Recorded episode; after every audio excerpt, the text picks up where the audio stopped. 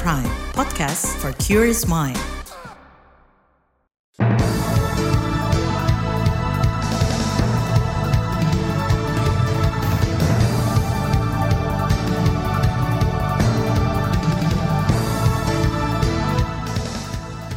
Selamat pagi saudara, berjumpa kembali melalui program Buletin Pagi edisi Kamis 12 Oktober 2023. Saya Naomi Liandra. Sejumlah informasi pilihan telah kami siapkan di antaranya. Pemerintah kejar perbaikan mutu pendidikan di Papua. Syahrul Yasin Limpo ditetapkan sebagai tersangka kasus korupsi. Penolakan proyek tenaga listrik panas bumi di NTT diduga berbuntut kriminalisasi. Inilah Buletin Pagi selengkapnya. Terbaru di Buletin Pagi. Saudara, pegiat hak asasi manusia Papua Francina Yoteni menyampaikan keprihatinannya atas ketertinggalan sektor pendidikan di bumi Cendrawasih. Hal ini ia sampaikan langsung kepada Wakil Presiden Ma'ruf Amin yang pada Selasa 10 Oktober lalu mulai berkantor di Papua. Francina yang juga anggota Dewan Gereja Sedunia itu khawatir rendahnya mutu pendidikan bakal mengakibatkan hilangnya satu generasi di Papua. Saya punya ketakutan sebagai mama Papua bahwa kami akan punya satu generasi yang hilang, Bapak. Karena juga mereka tidak dapat pendidikan, Bapak. Hari ini kami sudah lihat dalam data-data, misalnya data-data statistik, bahwa hanya dua kota di Papua ini, Sorong dan Jayapura ini yang pendidikannya bagus. Selain daripada itu, pendidikan tertinggal, Bapak. Anggap anak putus sekolah itu ribuan, Bapak. Itu tadi pegiat HAM Papua, Vansina Yoteni. Tingginya angka putus sekolah di Papua disebabkan sejumlah faktor, mulai dari pendidikan yang tidak dianggap penting, dampak perselisihan adat, kawin anak, kekurangan guru, hingga kurangnya lembaga pencetak guru. Dalam rapat pokok kebijakan Rencana Induk Pembangunan Otonomi Khusus bidang pendidikan bagi orang asli Papua 2022 lalu terungkap. Di Papua Barat saja misalnya, hampir 69 ribu anak usia sekolah SD hingga SMA tidak bersekolah. Mereka tersebar di 13 kabupaten kota se-Papua Barat. Selain itu jumlah guru SD di sana juga kurang hingga 2.300 orang. Menanggapi hal itu, Wakil Presiden Maruf Amin melalui juru bicaranya Mas Duki Baidlowi menyampaikan komitmennya untuk mempercepat perbaikan mutu pendidikan di Papua. Mas Duki menyebut Wapres sudah melakukan koordinasi dengan pemerintah pusat agar gereja di Papua dapat berfungsi sebagai lembaga pendidikan guru. Melakukan koordinasi di Jakarta terkait dengan uh, bagaimana agar gereja berfungsi hmm. untuk uh, semacam lembaga pendidikan guru. Untuk daerah yang lain nggak boleh. Hmm. Tapi di Papua karena memang khas ataupun khusus ya, maka itu diperjuangkan oleh Wapres dan akhirnya bisa dilaksanakan untuk menciptakan guru-guru di di di sana. Ini perlu ada semacam afirmasi, nah, tidak bisa semuanya kebijakan pendidikan nasional itu disamaratakan. Juri bicara Wapres, Mas Duki Baidlowi, juga mengatakan para pelajar lulusan SMA dapat pula diberdayakan untuk mengajar di sekolah-sekolah. Ini untuk memenuhi keadaan darurat di Papua yang kekurangan guru. Perhimpunan Pendidikan dan Guru P2G Papua membenarkan kualitas pendidikan tingkat dasar dan menengah di bumi cendrawasih jauh tertinggal. Ketua P2G Papua, Elipas, mengatakan rendahnya jaminan kesejahteraan berdampak kurangnya jumlah guru. Minimnya guru mengakibatkan layanan pendidikan mandek. Masyarakat yang kecewa sempat membongkar satu bangunan SD di Papua Tengah. Mereka bongkar itu juga karena satu tahun, dua tahun itu tidak berjalan dengan baik tidak itu faktor daripada tidak berjalan itu pertama itu kesejahteraan guru. Banyak guru yang memang mengajar tapi karena kurangnya kesejahteraan guru sekolah-sekolah ketinggalan lalu sekolah yang sudah tidak berjalan satu tahun itu masyarakat sekitar situ mereka bongkar Ketua P2G Papua, Elipas, menambahkan rendahnya jaminan kesejahteraan guru juga dipengaruhi sedikitnya jumlah guru yang berstatus aparatur sipil negara ASN. Mayoritas guru di Papua adalah tenaga honorer dengan fasilitas dan upah yang tidak layak. Terkait hal ini, Dirjen Guru dan Tenaga Kependidikan Kemendikbudristek Nuno Suryani dikutip situs resmi kantor Wakil Presiden menjelaskan pihaknya telah berkoordinasi dengan Kemenpan RB untuk merencanakan program agar guru-guru di Papua dapat menjadi aparatur sipil negara ASN. Sebelumnya pemerintah melalui Kemendikbudristek juga telah menerbitkan aturan nomor 44 tahun 2023 tentang program percepatan pemenuhan kebutuhan guru melalui pendidikan guru di Provinsi Papua pada Agustus lalu. Anggota Badan Pengarah Percepatan Pembangunan Otonomi Khusus Papua BP3OKP Oto Ihalau menegaskan siap mengawal pelaksanaan aturan itu bersama Majelis Rakyat Papua, DPR Papua, Bupati, hingga Gubernur.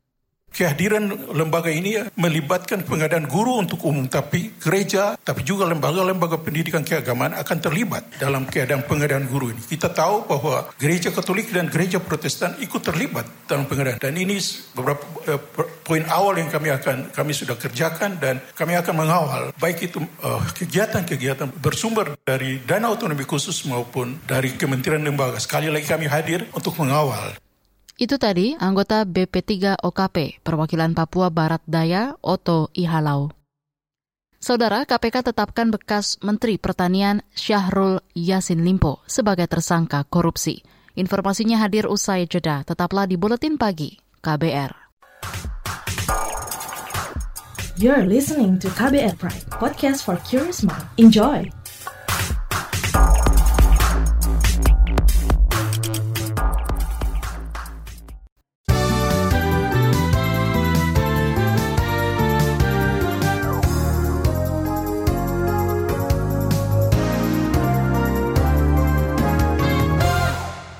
Anda sedang mendengarkan buletin pagi KBR.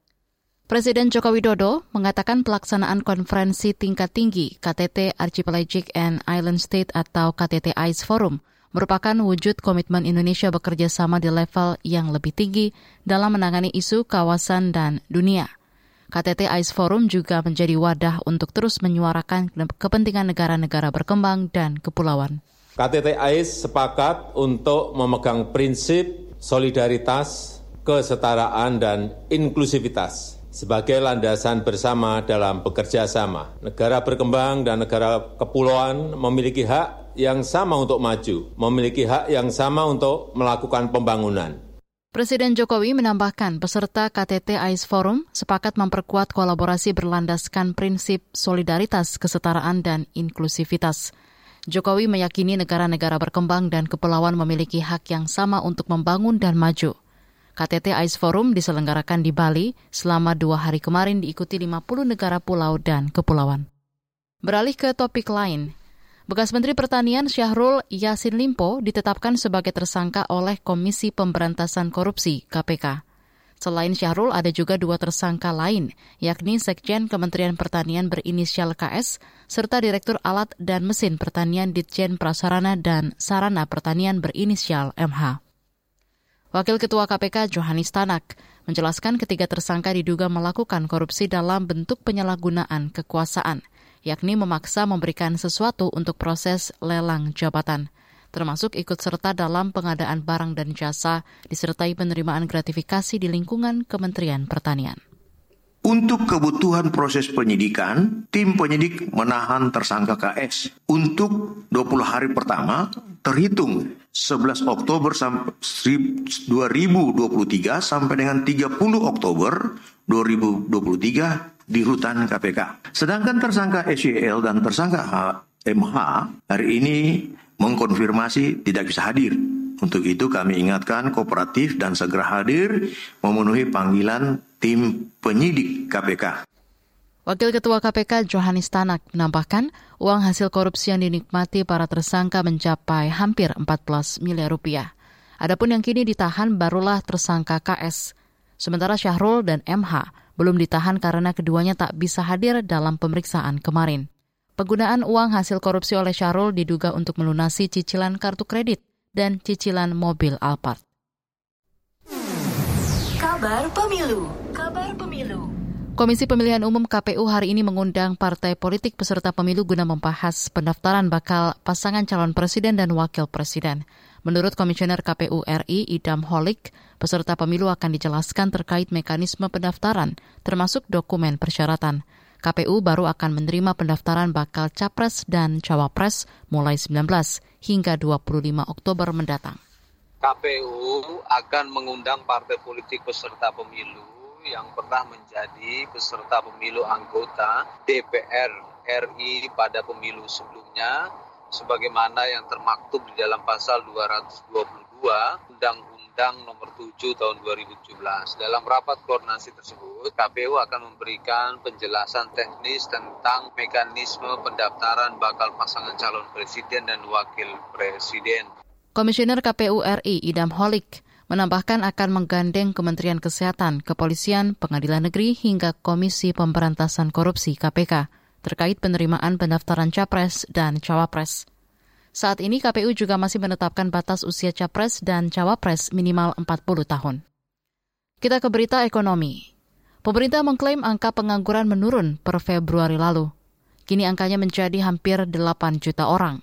Tapi Menteri Ketenagakerjaan Ida Fauzia mengungkapkan justru kalangan terpelajarlah yang banyak menyumbang angka pengangguran. Pengangguran kita itu malah disumbangkan oleh tenaga kerja yang berbackground pendidikan tinggi dan berbackground tinggi dan pendidikan menengah. SMK, SMA, eh, sampai sarjana itu punya kontribusi yang cukup signifikan terhadap pengangguran kita. Sementara di sisi yang lain kita punya PR, pekerja kita, angkatan tenaga kerja kita itu justru didominasi oleh saudara-saudara kita yang tingkat pendidikannya SMP ke bawah. Menteri Ketenagakerjaan Ida Fauzia menambahkan perlu ada upaya penciptaan lapangan kerja yang tepat guna menghadapi bonus demografi di tahun 2030. Beralih ke berita mancanegara. Program Pangan Dunia atau WFP menyetujui sejumlah operasi darurat pemberian bantuan makanan pada sekitar 800 ribu warga Gaza dan warga di tepi barat. WFP juga menuntut akses kemanusiaan difasilitasi termasuk keamanan para relawan hingga ke Gaza. WFP memperkirakan dibutuhkan dana lebih dari 17 juta dolar Amerika atau setara 271 miliar rupiah dalam satu bulan ke depan untuk mengatasi situasi kritis tersebut. Saudara, seluruh perbatasan dan pos-pos pemeriksaan antara tepi barat dan Gaza sudah ditutup. Kondisi ini dinilai memperburuk krisis karena menghalangi akses masuk bantuan kemanusiaan. Israel memperlakukan blokade wilayah secara total usai serangan mendadak Hamas ke sejumlah kota di Israel akhir pekan lalu. Serangkaian serangan udara juga dilancarkan ke jalur Gaza. Kita ke informasi olahraga. Timnas Indonesia malam nanti akan menjamu Brunei Darussalam di Stadion Utama Gelora Bung Karno, Jakarta. Ini merupakan laga leg pertama kualifikasi Piala Dunia 2026 zona Asia. Pelatih Sinteyong mencoret Jordi Amat dan Yance Sayuri karena cedera. Penggantinya dipanggil tiga pemain baru yakni Fahrudin Arianto, Zaki Asraf, dan Hoki Caraka. Ini akan menjadi laga debut bagi Hoki di skuad timnas Indonesia senior. Hal yang sama terjadi juga pada Arkan Fikri. Sementara itu pelatih Brunei Darussalam, Mario Rivera, menyadari laga melawan timnas Indonesia akan berjalan berat. Tapi Mario menjanjikan anak-anak asuhnya akan tampil kompetitif dengan performa terbaik. Secara ranking FIFA, timnas Indonesia mengungguli Brunei Darussalam. Indonesia di peringkat 147, sedangkan Brunei Darussalam di posisi 191. Adapun leg kedua Brunei Darussalam versus timnas Indonesia akan digelar Selasa 17 Oktober di Stadion Sultan Hasanal Bolkiah, Bandar Seri Begawan. Di bagian berikutnya kami hadirkan laporan khas KBR bertajuk Sengkarut Skema Kebun Plasma yang akan hadir usai jeda. Tetaplah di Buletin Pagi KBR. You're listening to KBR Pride, podcast for curious mind. Enjoy!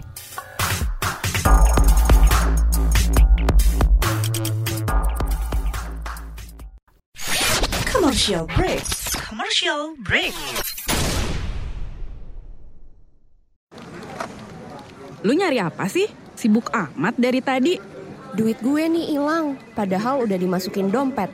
Ada tuyul kali ya? Hus, jangan asal lo ya. Eh, bukannya tadi lo jajan kopi, ikut PO seblak, sama nitip gorengan ya? Hah? Masa? Kok bisa nggak sadar ya? Bocor alus tuh, lo kudu disiplin keuangan makanya. Dengerin deh Uang Bicara, podcast dari KBR Pram yang ngebahas soal ekonomi dan literasi keuangan Cocok banget buat anak muda kayak kita. Nah, sama nih kayak dengan self reward. Oke. Lo dengerin di mana? Di kbrprime.id. Oke deh, gue dengerin. Tapi jajan kopi sore ini gue pinjam lo dulu ya. Astaga. Uang bicara, menavigasi kamu supaya tetap cuan dari KBR Prime.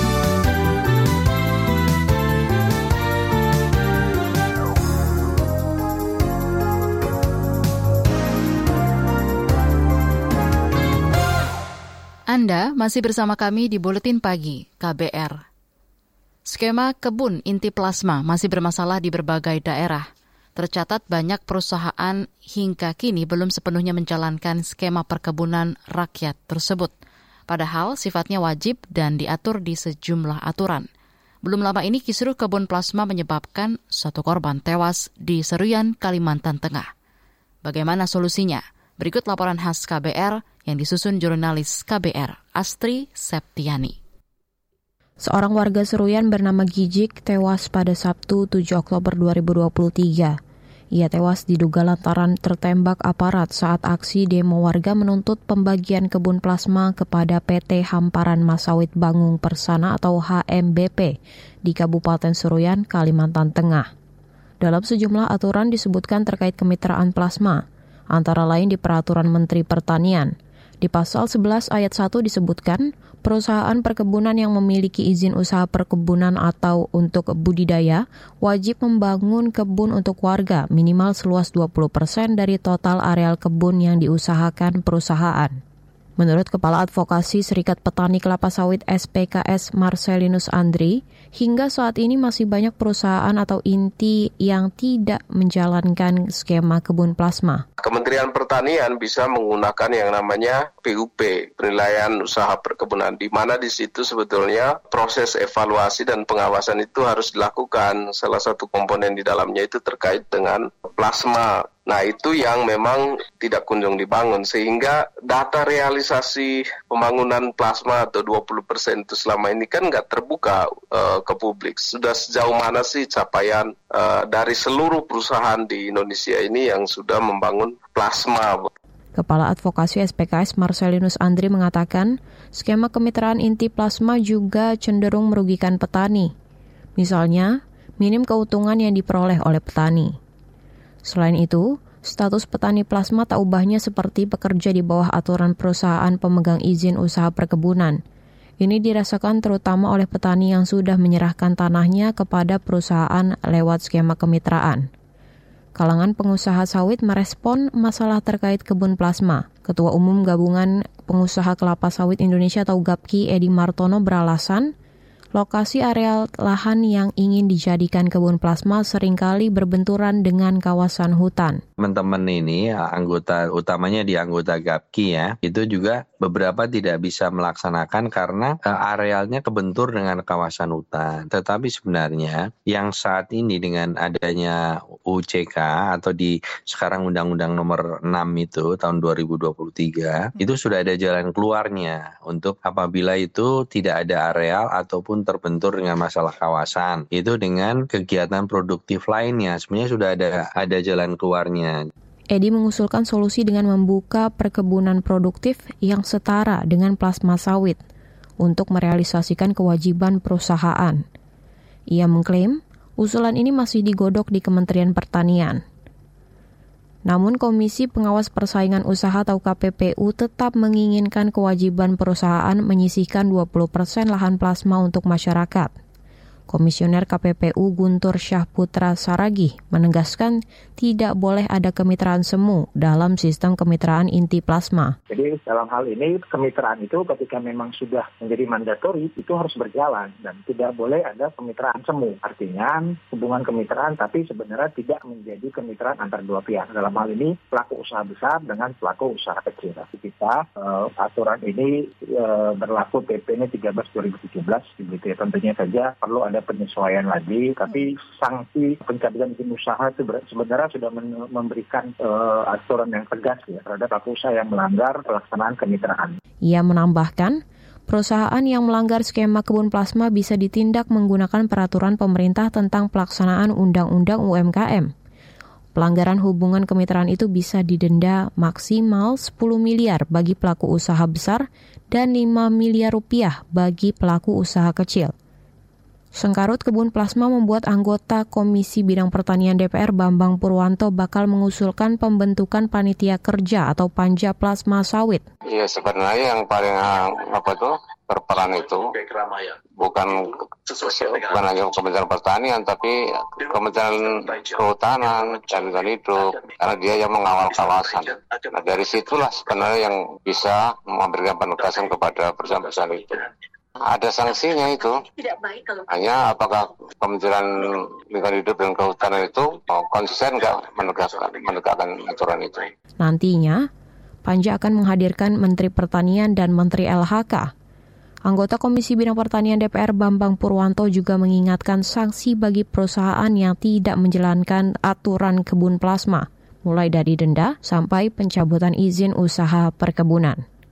Demikian laporan khas KBR yang disusun dan dibacakan Astri Septiani. Informasi dari berbagai daerah akan hadir usai jeda. Tetaplah bersama Buletin Pagi KBR. You're listening to KBR Pride, podcast for curious mind. Enjoy!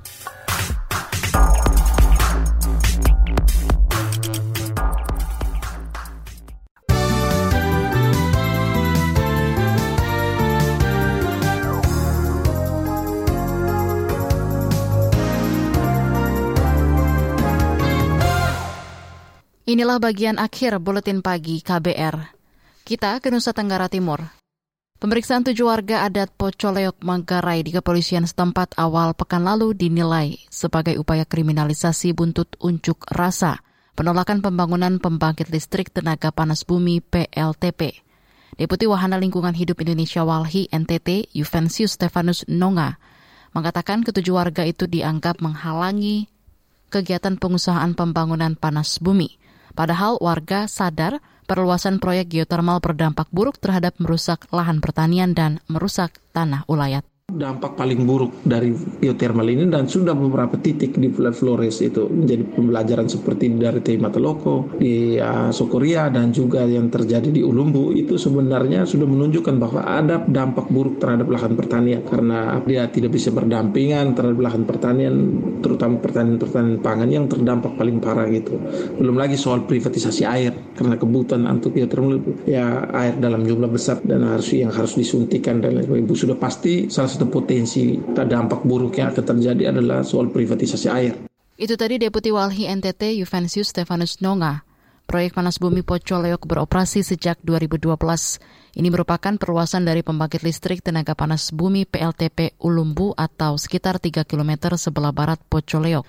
Pemerintah menargetkan proyek geotermal Pocoleok menghasilkan energi listrik 2 kali 20 MW, meningkat dari 10 MW yang sudah beroperasi saat ini. Proyek ini termasuk dalam proyek strategis nasional dan bagian dari rencana usaha penyediaan tenaga listrik PT PLN hingga 2030. Warga Pocoleok NTT akan terus melakukan perlawanan terhadap proyek yang berada di tanah ulayat dan dekat dengan permukiman mereka. Kita ke Papua. Hari ketiga Wakil Presiden Maruf Amin berkantor di Bumi Cendrawasih kemarin diisi dengan acara penyerahan sertifikat tanah untuk rakyat Papua. Ini sebagai upaya mempercepat reforma agraria. Wapres mengklaim agenda pertanahan menjadi salah satu prioritas pemerintah di Papua. Perhatian pemerintah tertuang dalam instruksi Presiden tentang percepatan pembangunan kesejahteraan di Papua dan Papua Barat yang sekarang sudah berkembang menjadi enam provinsi. Dalam semangat afirmasi, kita mendorong percepatan pelaksanaan reforma agraria yang mempertimbangkan kontekstual Papua. Wapres Maruf Amin juga mengatakan pemerintah terus mendorong kepastian hukum hak atas tanah melalui sertifikasi dan pendaftaran tanah adat atau ulayat. Secara nasional, pemerintah menargetkan 126 juta bidang tanah terdaftar pada 2025. Wapres masih berkantor di Papua hingga Jumat besok. Beralih ke Jawa Timur, hingga kini masih ada 10 titik api terdeteksi akibat kebakaran hutan dan lahan karhutla Tujuh di antaranya diduga karena unsur kesengajaan seperti pembakaran sampah. Selain itu, menurut Kapolda Jawa Timur, Tony Harmanto, tiga titik api di antaranya juga berada di lokasi yang sulit dijangkau. Kapolda Jawa Timur, Tony Harmanto menambahkan, petugas gabungan masih terus melakukan pemadaman karhutla termasuk melakukan pemadaman dari udara atau waterbombing. Sementara itu, data BPBD Jawa Timur mencatat karhutla di lereng Pegunungan Lawu memiliki dampak paling parah. Api sudah menjalar ke Ngawi dan Magetan serta ke Karanganyar, Jawa Tengah. Informasi tadi menutup jumpa kita di Buletin Pagi hari ini. Pantau informasi terbaru melalui kabar baru kbr.id, Twitter at berita KBR, podcast di kbrprime.id. Saya Naomi Liandra bersama tim yang bertugas undur diri. Salam.